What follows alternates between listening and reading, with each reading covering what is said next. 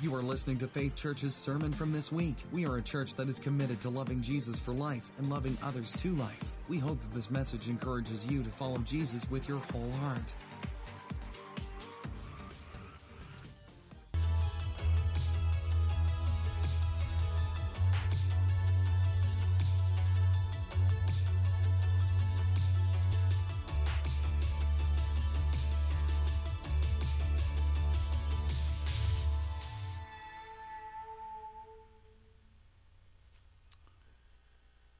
So today we start with an introduction to our Christmas sermon series, which is called The Majest- Majesty of Christmas, the story of Jesus like you've never seen before. It was nineteen ninety-six-ish when Wendell Kempton came to Clark Summit University, then known as Baptist Bible College, for chapel. He spoke on a hymn that he loved called I Wonder As I Wander. Here's the background of that hymn that just caught me this past week. The hymn or Christmas carol was discovered by John Jacob Niles, who spent many years wandering around the Appalachian Mountains in search of the origins of folk songs.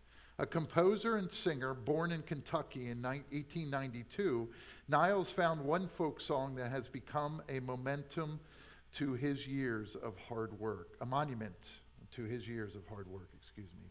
On a cold December day in North Carolina, he watched the people who lived in a poor community going through the daily chores. He heard the sound of a solitary voice that belonged to a little girl, a little girl sitting alone on a bench. She was singing a song that Niles had never heard. When she finished, Niles asked her about the song. She told him that her mother had taught, to her, taught it to her like her grandmother had taught to her mother before her. The song was, I Wonder As I Wander. He wrote the words in a small tablet. Long after he had left the child, he continued to hear the hauntingly beautiful words and melody. They were deeply spiritual, thoughtful, but profoundly contained the joy and wonder of Christmas. When Niles introduced the song just before the beginning of World War Two, he awed people with his discovery. Until his death in nineteen eighty, Niles continued his search for the source of the carol. He never found its author and concluded that the little girl was an angel sent to deliver a message of the wonder of Christ's birth. Here's how that hymn goes. It'll be on the screen. I wonder as I wander out under the sky, how Jesus the Savior did come for to die, come, did come for to die, for poor, ornery people like you, like and like I. I wonder as I wander out under the sky. When Mary birthed Jesus, 'twas in a cow's stall, with wise men and farmers and shepherds and all. But high from God's heaven a star's light did fall, and the promise of ages, ages it then did recall. If Jesus wanted for any wee thing, a star in the sky or a bird on the wing, or of all of God's angels in heaven for to sing, he surely could have, he surely could have, could have, have it, because he was the King. You see, this year as we go through a journey of Christmas, looking at the majesty of Jesus through the eyes of different characters in the original Christmas story. Some of them we see in scriptures, some of them we don't, but all of them point us back to one thing, his majesty. So here's how one Bible dictionary defines majesty. It's the King James Bible dictionary. Here's what it says. Greatness of appearance, dignity, grandeur, dignity of aspect or manner, the quality or state of a person or thing which inspires awe or reverence in the beholder, applied with peculiar, peculiar propriety to God and his works. Talks about his majesty in a couple of scripture passages, which won't be on the screen, but I can list for you here. Um, I believe they're on your sermon outline. Jehovah reigneth, he is clothed with majesty in Psalm ninety-three. It also talks about it in Psalm twenty-nine when it says the voice of Jehovah is full of majesty. It is applied to the dignity, pomp, and splendor of earthly princesses. When he showed the riches of his glorious kingdom, the honor of his excellent majesty, many days in Esther chapter one. This leads to some questions. And these are the questions that drive our Christmas sermon series. Do we understand his majesty? Do we truthfully grasp it? Are we able to grasp it in a w- in our human minds? And if not, should that stop us from trying to understand it more and more? Here's what I hear in Sunday school classes from time to time. Not necessarily here, but I've heard them. Well, God's so big, and we're so small. So we'll never grasp who he really is, so we shouldn't really even study. I believe it's in the search of his majesty that we find true discipleship and true fellowship with our Savior. I believe when we cut it short and we say things like, God is so big and we are so small and we will never understand God's majesty and all of its greatness, what we do is we lose a portion of discipleship. And we lose a portion of our fellowship with our Savior.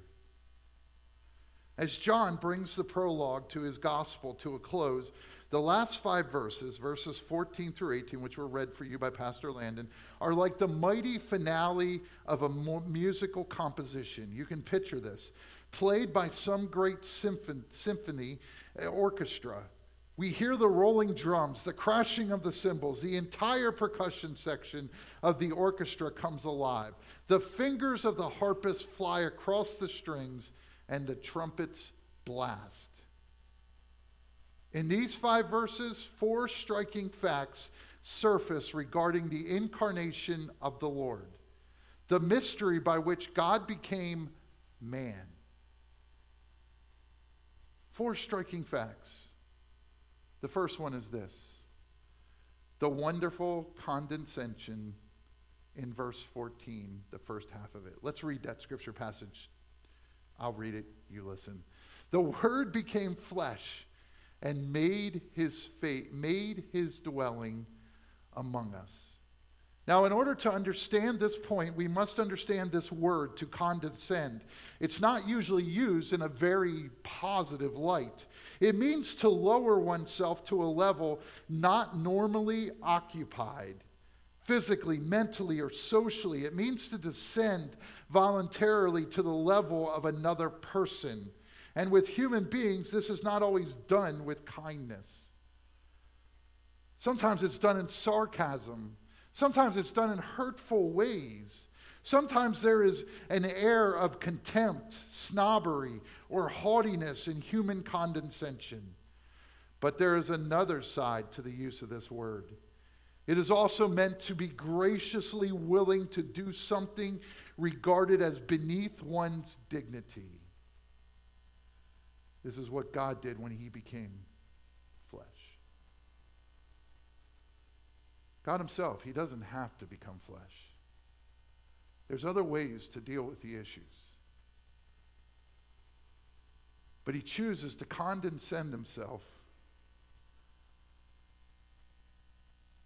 in a way that brings him to flesh and bones, with a mysterious mixture of grace and truth. Fully gracious and fully truthful. I don't know about you, but sometimes, not sometimes, all the time, I get this wrong. Sometimes I'm very truthful, but I'm not very gracious.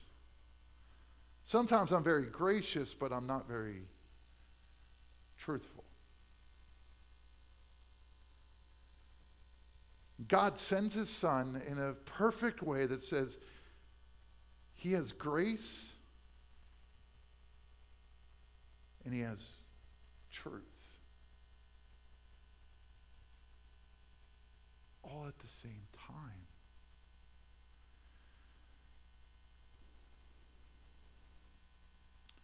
The word that John pronounced, pers- personified here, made personal, is the very expression and manifestation of God. The creative power of God was in the Word, according to verse three of this very chapter. Which such limited, limitless power, the Word of God, condescended to be compre- compressed into human flesh. Now here's, this is interesting that he uses this word flesh. Because here's what's going on in this day and age, and this is how you know the Word of God is, is hitting at something that is very prevalent for that day and still today. The sophisticated Greeks would have recoiled from the word flesh in regard to deity. Flesh to them was corruptible, temporary, or doomed to be destroyed and cast aside. No God would deal with anything as degraded as human flesh. Yet that is exactly what God did. He entered human flesh, which stands for the whole person. And so what, what is being said here is, is that in this day and age, this would have been, look, this very verse, this verse fourteen, the first half of it, it's only a couple of words, but it would have been looked at as, as a great divide. Because to the sophisticated Greeks, they would have been like, no way does God become flesh. Because flesh is corruptible. Flesh, flesh is, is, is, is destroyed. Flesh is, is not something that a God would become, a deity.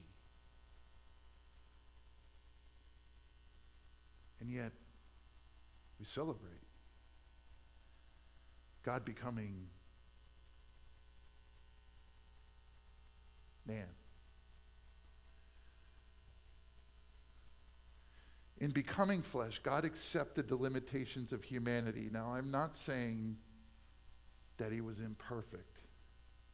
He became vulnerable to those natural human weaknesses that accompany our flesh. Tell me if it's not true that in the Gospels you hear about Jesus hungering. You hear about Jesus thirsting, specifically on the cross. You hear about Jesus at times being physically weary, right? I mean, what is Jesus doing when the storm hits the boat in the middle of the lake? He's sleeping. When do we usually sleep? When we're weary. If he didn't have weariness, he wouldn't have had to sleep. He could have stayed awake.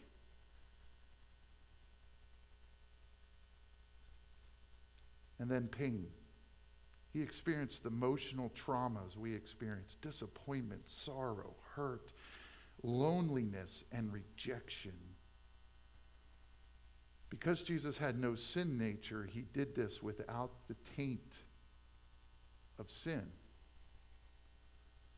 While Jesus committed no sin while he was on earth, he experienced sin in a way that was far more overwhelming than committing sin. Why did he cry out in Gethsemane in horror? What causes him to sweat great, great drops of blood and to plead with his heavenly Father, Abba, Father, all things are possible to you. Take this cup away from me, in Mark chapter fourteen, verse thirty-six. Jesus was not about to succumb to some temptation to sin. It was worse than that. He was about to drink the cup containing all the sordid sins of mankind compressed together on another tree.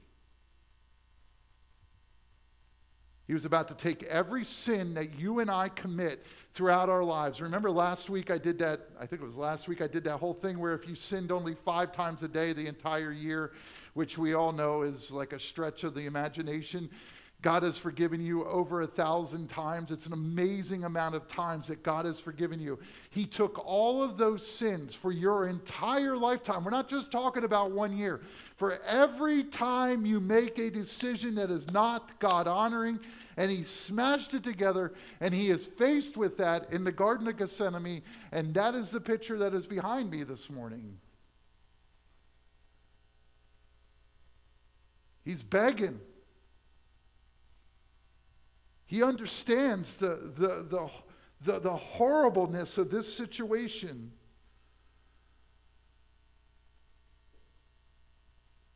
Jesus was now not about to succumb to some temptation again to sin. He became sin for us. John said that Jesus lived for a while among us. He moved in. And he did so as a baby, in a manger scene, not the way that it would have been pictured. Right? I mean, how many times do we come to this story? I, I was telling Pastor Landon the other week, the other day, that, you know, you, you know, after you've been in the ministry for so long, it sounds sad, and, and you won't understand this if, if you're not in our shoes, but at some point you become this point, how do I tell the same story over again in an interesting way? I mean, just at this church, I've had it seven years now, I've had Christmases. My last church, I had ten years, so like every week, every year it comes around, you have to think of, how do I do it differently than I did it the last year? But every year I, I sit back and I think, if, if, if I was God, and thank God I'm not, would I have done it the same way? Knowing my own self, I would not have done it the same way. Mine probably would have involved fireworks and lots of Christmas lights. Because those are two things that I love. Fireworks and lots of Christmas lights. And so if I was God and I was bringing my son into the world, I would let everybody in the world know by putting up thousands and thousands of Christmas lights and, and putting up all these, these fireworks and saying, look what's going on in Bethlehem and all this stuff. But what does God do? He brings his son into a manger scene, and, and, and hardly anybody other than those that are a part of the story know what's going on.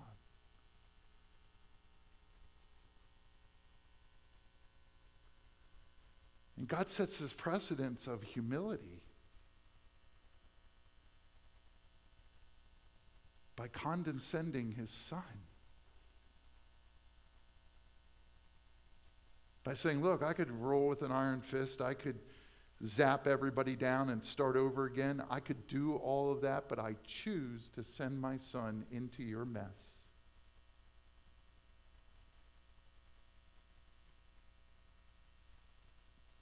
And love you in spite of you.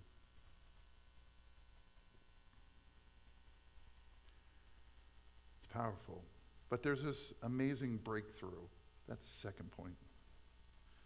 We have seen his glory in the glory of the one and only Son who came from the Father, full of grace and truth. Another gr- word of deep significance in this description of our Lord's incarnation is glory. Human beings can achieve some degree of earthly glory.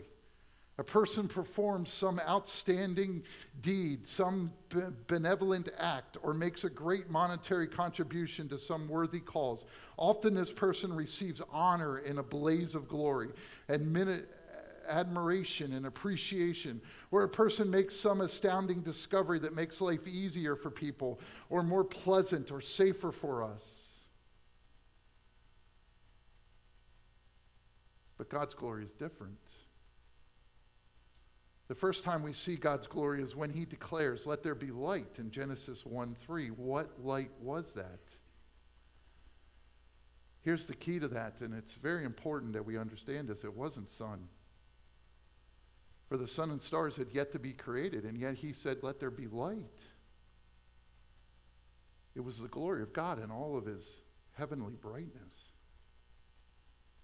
God's glory filled the earth with indescribable beauty. The glory of God appeared next in the mysterious cloud that hovered over the Israelites from the crossing of the Red Sea until they entered the Promised Land forty years later. But John wrote these words, we have seen his glory. He wrote of the glory of God in Jesus Christ. It was manifested every time he performed a miracle and in his life, changing teachings that seized the people, convicted them of their sins, and showed them God's desire to, for, to forgive them and make them his children. Jesus' glory was revealed every time that happened. From the Samaritan woman at the well, who has not just one husband, you're correct. You have five people who you are associated with. And yet, what does Jesus do? He offers her living water. That's God's glory. And then you have the woman who's caught in adultery. And remember, you know, we go through this uh, several times a year, but but I, I want to remind you, in the Old Testament, caught in adultery doesn't mean so-and-so calls so-and-so and says, hey, I think somebody's having an adulterous relationship. You ought to go confront them. No, the Old Testament law is specific. When it means when they, she got caught in adultery, it means it was going down when she got caught. And so she's ripped out of that situation. She's brought before Jesus. She's thrown on the ground, and they think they have Jesus trapped with this, with this question. What will he do now? Will he stone her to death? And so Jesus gets down on his hands and knees, and he starts to write in the dirt, it says. Some theologians believe that he's writing the names of people and and then thinking about them. So in other words, if it was me and Pastor Landon were in the group, he would he would pull, he would say, he would write Brett, B R E T T. And then he would think, is Brett perfect? Can he throw the first stone? And then he would write Landon, and he would look, and he would think, and he would go, is Landon perfect? Can he throw the first stone? He's off the list. I don't know if this is true. We don't know what he was writing in the sand. Some say he was writing the Old Testament law in the sand. Whatever he was writing, he was writing something. But then he gets up and he says, listen, the one who's here that has the perfect record, the one who's here that's never made a mistake in their entire lives, the one who's here that is perfect as all get out, you can throw the first stone. Here's the stones. Pick them up and throw them.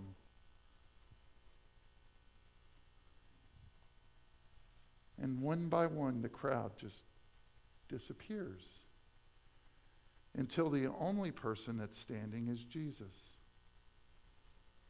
the one who can pick up the stone.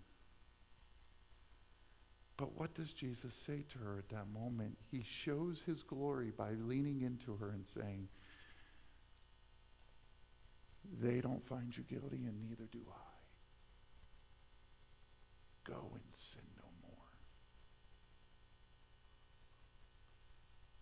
That's his glory. That's his power. Dare I say, that's his majesty.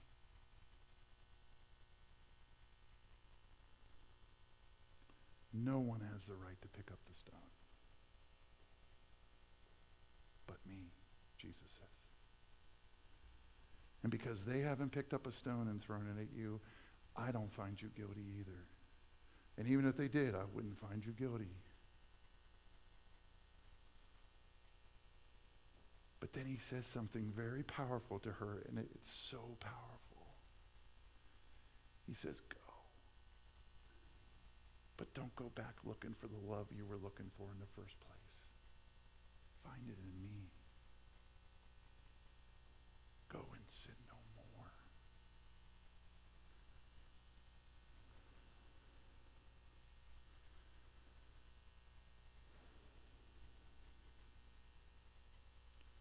God's glory is wonderful. It's a breakthrough in our lives. I wonder, Faith Church, has, have you had that breakthrough? And the breakthrough certainly doesn't make you perfect. I, I so wish it did, but it doesn't. I wish when we had this breakthrough that somehow God would instill in us that we could just go through life making perfect decisions at every turn of our lives. Unfortunately, that's not what it means. But what it means is, is that when you make a left and he tells you to make a right, there's grace and truth for you.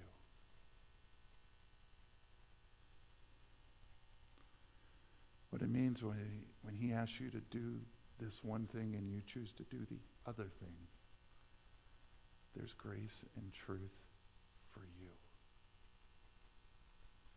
And that's the breakthrough you can have. It's an amazing breakthrough.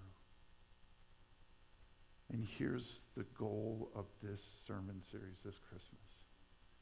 is, is that you would experience every bit of his majesty in such a powerful way that you all would have an amazing breakthrough with God himself in this form of Jesus Christ. Seeing him in a different way, knowing him in a more powerful place. And that leads us to the third striking point, the powerful testimony of his majesty. Now, John kind of breaks here, and and and and commentaries will tell us, history will tell us that John stops what he's writing and he kind of takes a break. It's almost like his brain is thinking, and here's what he's saying. Here's what he's about to go into. He's about to go into the testimony of two different people, himself and some other people. And and and so what the commentaries are saying is, is that they believe that he's he's sharing this powerful testimony um, of his majesty with all of us. So that it's not just to John talking about this mystical thing. This is this is real to John. This is also real to many other people. And so, you know, I can get together and I can develop a lie that maybe a couple people will believe and we'll go along with it. But now we're involving other people so that if they, if it's out there and people are reading it, they can stand up and say, that's not at all what happened. And so John stops his reading and he says these words. John testified concerning him. He cried out saying, this is the one I spoke about when I said, he who comes after me has surpassed me because he was before me. Out of his fullness we have received grace in place of grace already given. For the law is given through Moses. Grace and truth came through Jesus Christ. There are two testimonies here. First, in verse fifteen, is John's testimony of Christ and his greatness. John is reminding his readers of the very powerful point that Christ has been around since day one. We're not talking about a created being in the sense of, um, uh, you know, created in the sense of like we were created. No, we're talking about someone who's been there since day one. We see pictures of this in Genesis when it says things like they were uh, the, the uh, humans were made in our image. Why not just God's image? Because we believe that there is a point to be made there that we're talking about the Trinity, our image. Colossians also says something in Colossians chapter one that says he was there since the day of the beginning. He was there from day one, from creation. And so Jesus is being set up here, and John wants us to be reminded of these very powerful points. This is the man who I once said, I am not even worthy of undoing his sandals. This is the greatness of this man. This is the majesty of this man. In verses sixteen and seventeen is a testimony of those in John's community. Some used to believe it was from the church fathers, but this doesn't seem to be the case. This is a testimony from those around John. And so John says, hey, look, if you don't want to believe me, that's fine. But let's listen, to what, let's listen to what my community says in verses sixteen through seventeen. And so from out of his fullness, we have received grace in place of grace already given. For the law given through Moses, grace and truth came through Christ. Now, many read into these verses today and also in history, and they read that the law is a negative thing. I mean, read the words. The law isn't the issue in the Gospel of John, and really most places in the New Testament. The issue here in the Gospel of John is the unbelief of the Jewish mindset. Here's what the point is. He uses this grace and truth discussion, and he says grace upon grace, and then he says, listen, for the law was given through Moses. Grace and truth comes through Jesus Christ. And the immediate thought pattern here is, is that people say the, the, the Apostle John is nailing down the, the law. And he's saying the law is of no good. It's Jesus' grace and truth that is good. No, that's not at all what he's saying. The issue here is, is that the Jewish mindset can't wrap themselves around the fact that Jesus has come. They can't wrap themselves around the mindset that this majesty, this one, that Jesus, this Jesus Christ, our Lord and Savior, the, G- the Christ, has come. And so the issue is, is not the issue of law and versus truth and grace. The issue is what their mindset is saying. And, and, and, and to really explain this a little bit better, because I realize how hard this is to grasp for us, it would be like today. The issue isn't that people don't want to believe in God sometimes. The issue is, is that they don't want to believe in a God who, who would, who would have standards. Right? It's not, it's not so much the, it's not so much the that, that God is the issue. No, it's that, that God would actually say that if you don't come through my son, you don't have a way to the Father. There's a there's a truth issue. They don't they can't wrap their heads around that. It's not that they that they just totally don't believe in God. No, they believe in a God who, who would never say such words. And so just like that, in John chapter one, the Jewish mindset had a hard time wrapping itself around the words of grace and truth, because the law was pretty standard. You get caught, you get stoned. You get caught, this is what happens. It was black and white. There was no chance of, of rectis, reconciliation. There was no chance. You, this happens, this happens. And so that's what we see in today's world, because sometimes people look at things and they see something happen in the church and we respond one way. And then they see something else happen in the church and we respond another way, because we're doing it out of grace and truth. We're not following black and white any longer. And that's hard for people sometimes. I hear it all the time from some. It's hard to grasp. It's not cookie cutter anymore. Thank God it's not. And that's exactly what John is saying the community realizes here. Looking around, they're seeing Jesus as this new and fresh way, that out of his fullness we have received grace in place of grace already given. In other words, they have watched as grace has been given in places that it's already been given, and it continues to flow. And they don't understand this because the law says this isn't the way it's supposed to be. But Christ, Christ came to win people, to love on people. And so, yes, he doesn't have to stone that adulterous woman, but he does have to look her eye to eye and say, listen, stop doing what you're doing. Stop doing what you're doing. Do you realize that's where the grace comes out? The truth of the matter is, is that she was an adulterous woman. But the truth and the grace mixed together in Jesus, and Jesus is able to look at her and say, listen, listen, you need to knock it off in nicer ways than that. And that is exactly what the community God that John is around is seeing in this Jesus, the Christ. The point of this testimony is to show the entire Christ event and its importance of to our salvation. Here's what, here's what I mean by that. You can't pick and choose what you want to believe and what you don't want to believe. In other words, the, the entire the entire Christ event is this. It, it's, it's the birth of Jesus. And so if we come to the birth of Jesus and you have questions, and you you struggle with, with, you know, well, how does this happen? How does a virgin give birth? And how does all this stuff? That's where you have to stop and start to study and learn and grasp. Because then it goes from his birth to his life.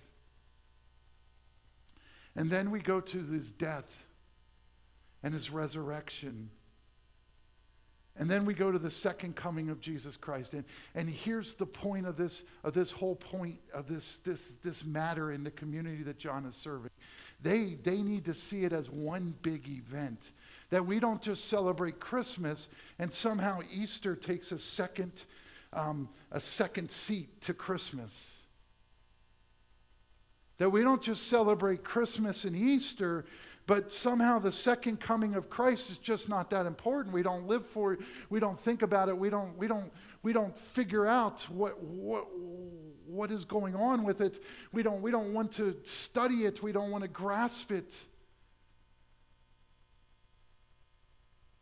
Or we celebrate the birth, the resurrection, the, the birth, the death, the resurrection, and the life doesn't mean anything to us.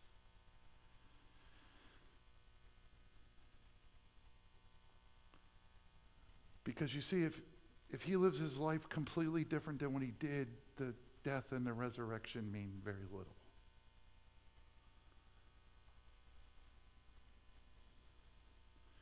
If he doesn't come from a virgin, he now has mom and dad sin in him, and now the Lamb of God is now bruised.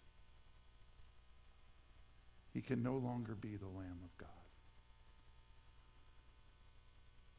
If he takes those tables at the temple when he's living his life, and he does it out of anger and frustration, he flips those tables out of anger and frustration and pure sin because he's just angry.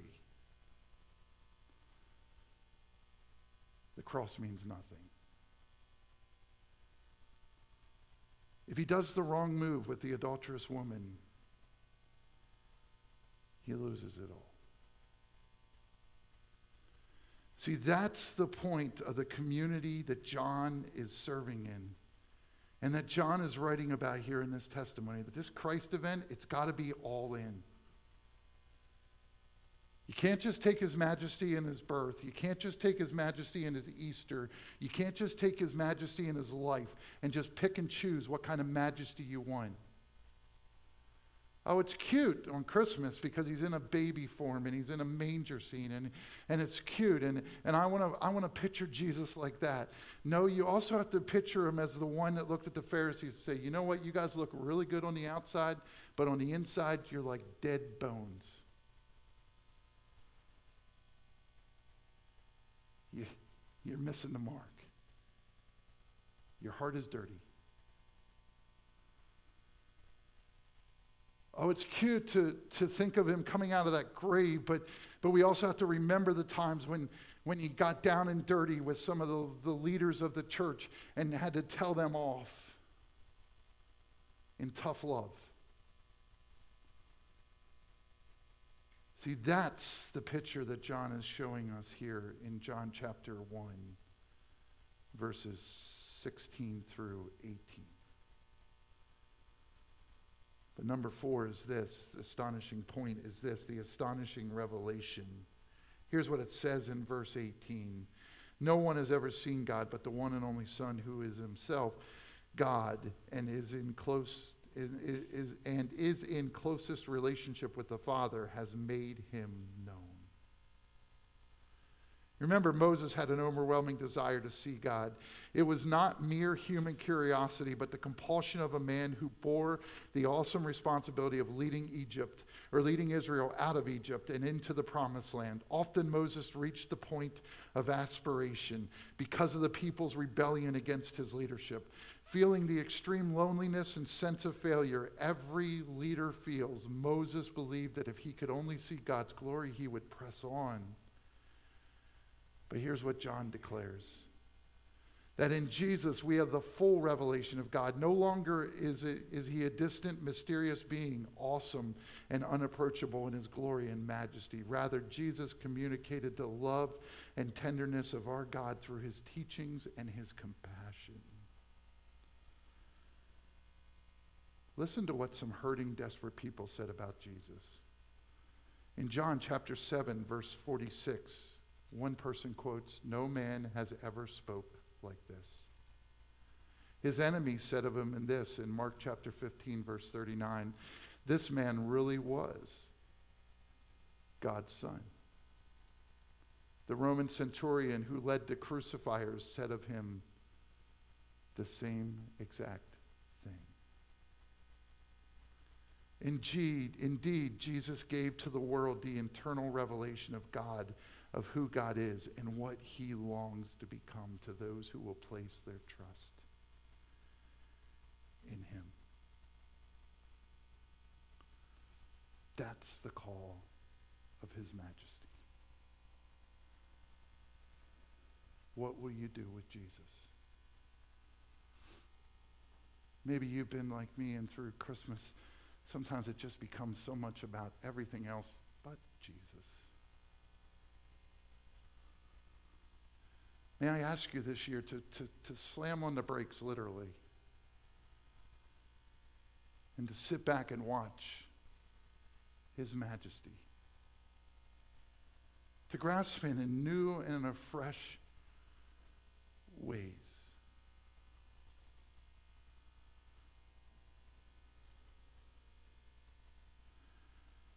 What can you say about him today? You can observe his majesty not with the natural eye, but with the eyes of your soul. You can know what God is like through a personal encounter with his son, the Lord Jesus Christ. You can encounter the wonder that Mary's mother did through the Christmas story. You can encounter the innkeeper's son. You can encounter one of the shepherd's wives.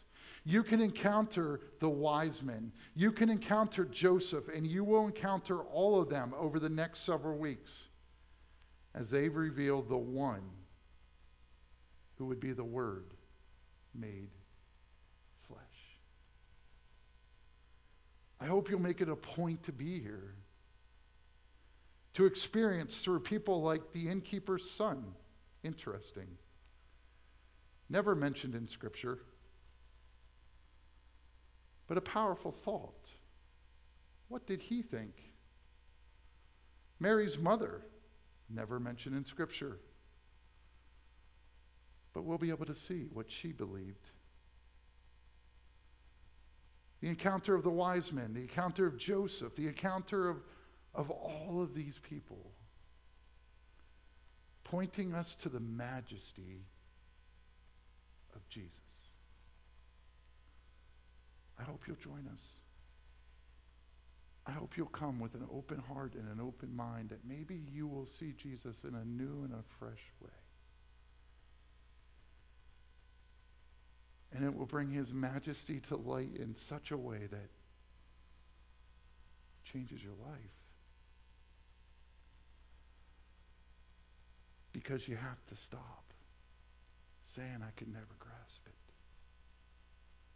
I could never grasp it. And start looking for it in your daily life. Where is he speaking to you at? We don't ask this enough in church. I'm convinced of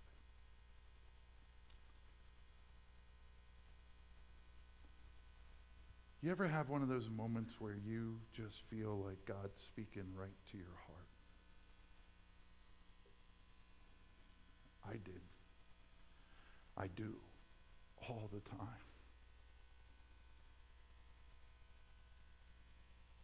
And when he does those moments, it's not like he's saying to you, you idiot, like I do to myself. Here's what he's usually saying.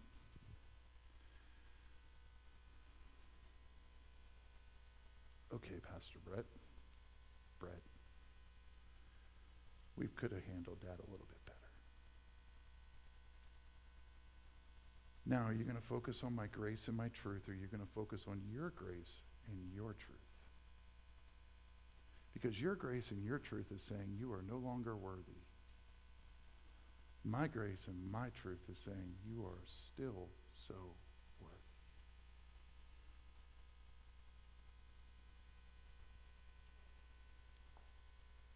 And I would venture to bet, if I was a betting man, I'm not.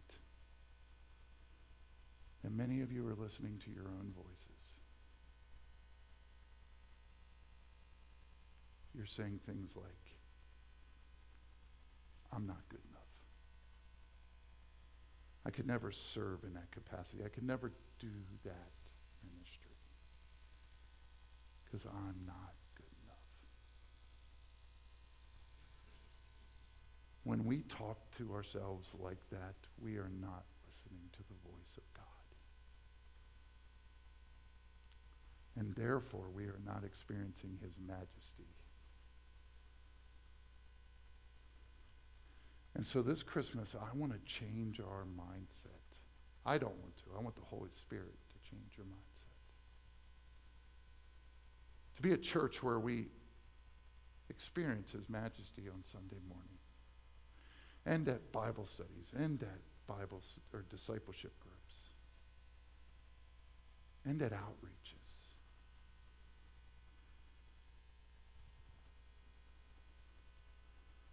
That's the desire of this Christmas series.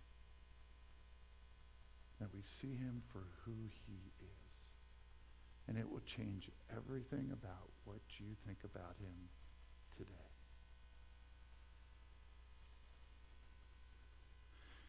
Because one day, God decided to put Jesus in a box. We know it as a manger. And he decided to wrap that gift and put it in front of the entire world and say, here it is.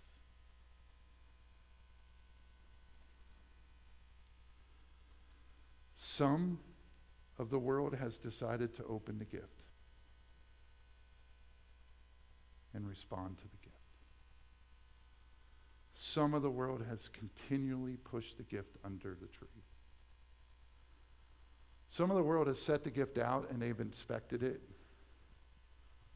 from all different angles, and they're thinking to themselves, I'm not sure I really want to open this. Some have opened it and tried to return it. Some say they have opened it and never really opened it.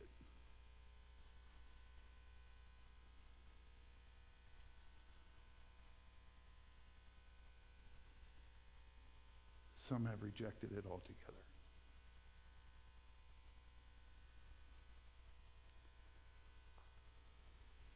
But you know what that doesn't change?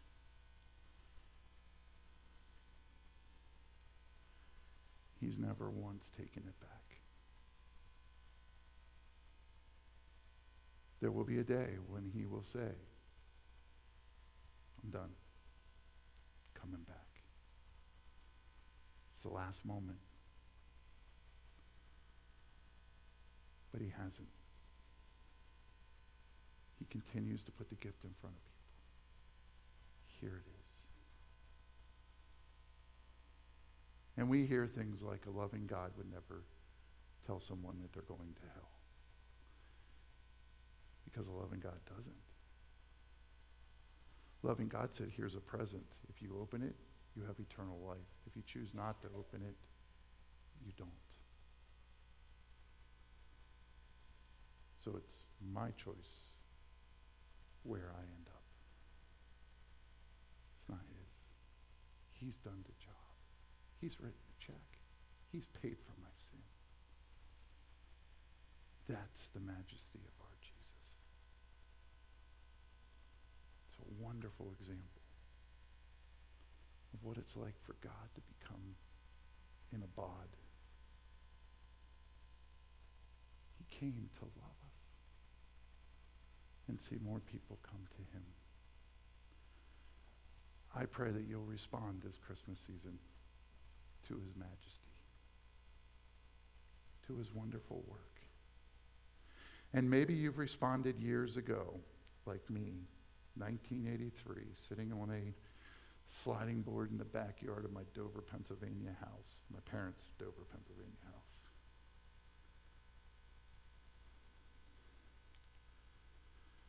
I gotta be honest, he's still chiseling. I wasn't made perfect on that day in nineteen eighty-three. And he's still chiseling at you too. But remember, he does it in grace. And he does it in truth. Because he is the majesty. He is the powerful one. with all the glory.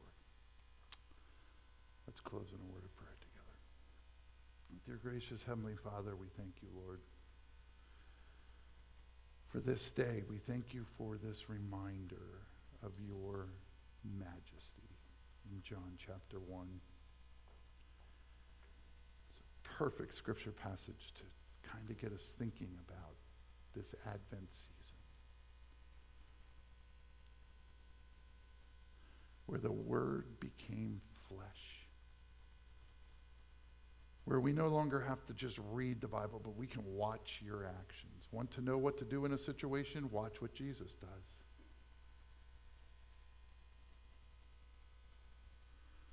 Help us to honor you.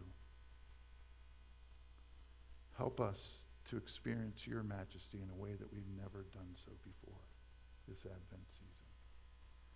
As we watch videos of people who might have been there, in, such as the innkeeper's son and, and, and Mary's mother and others,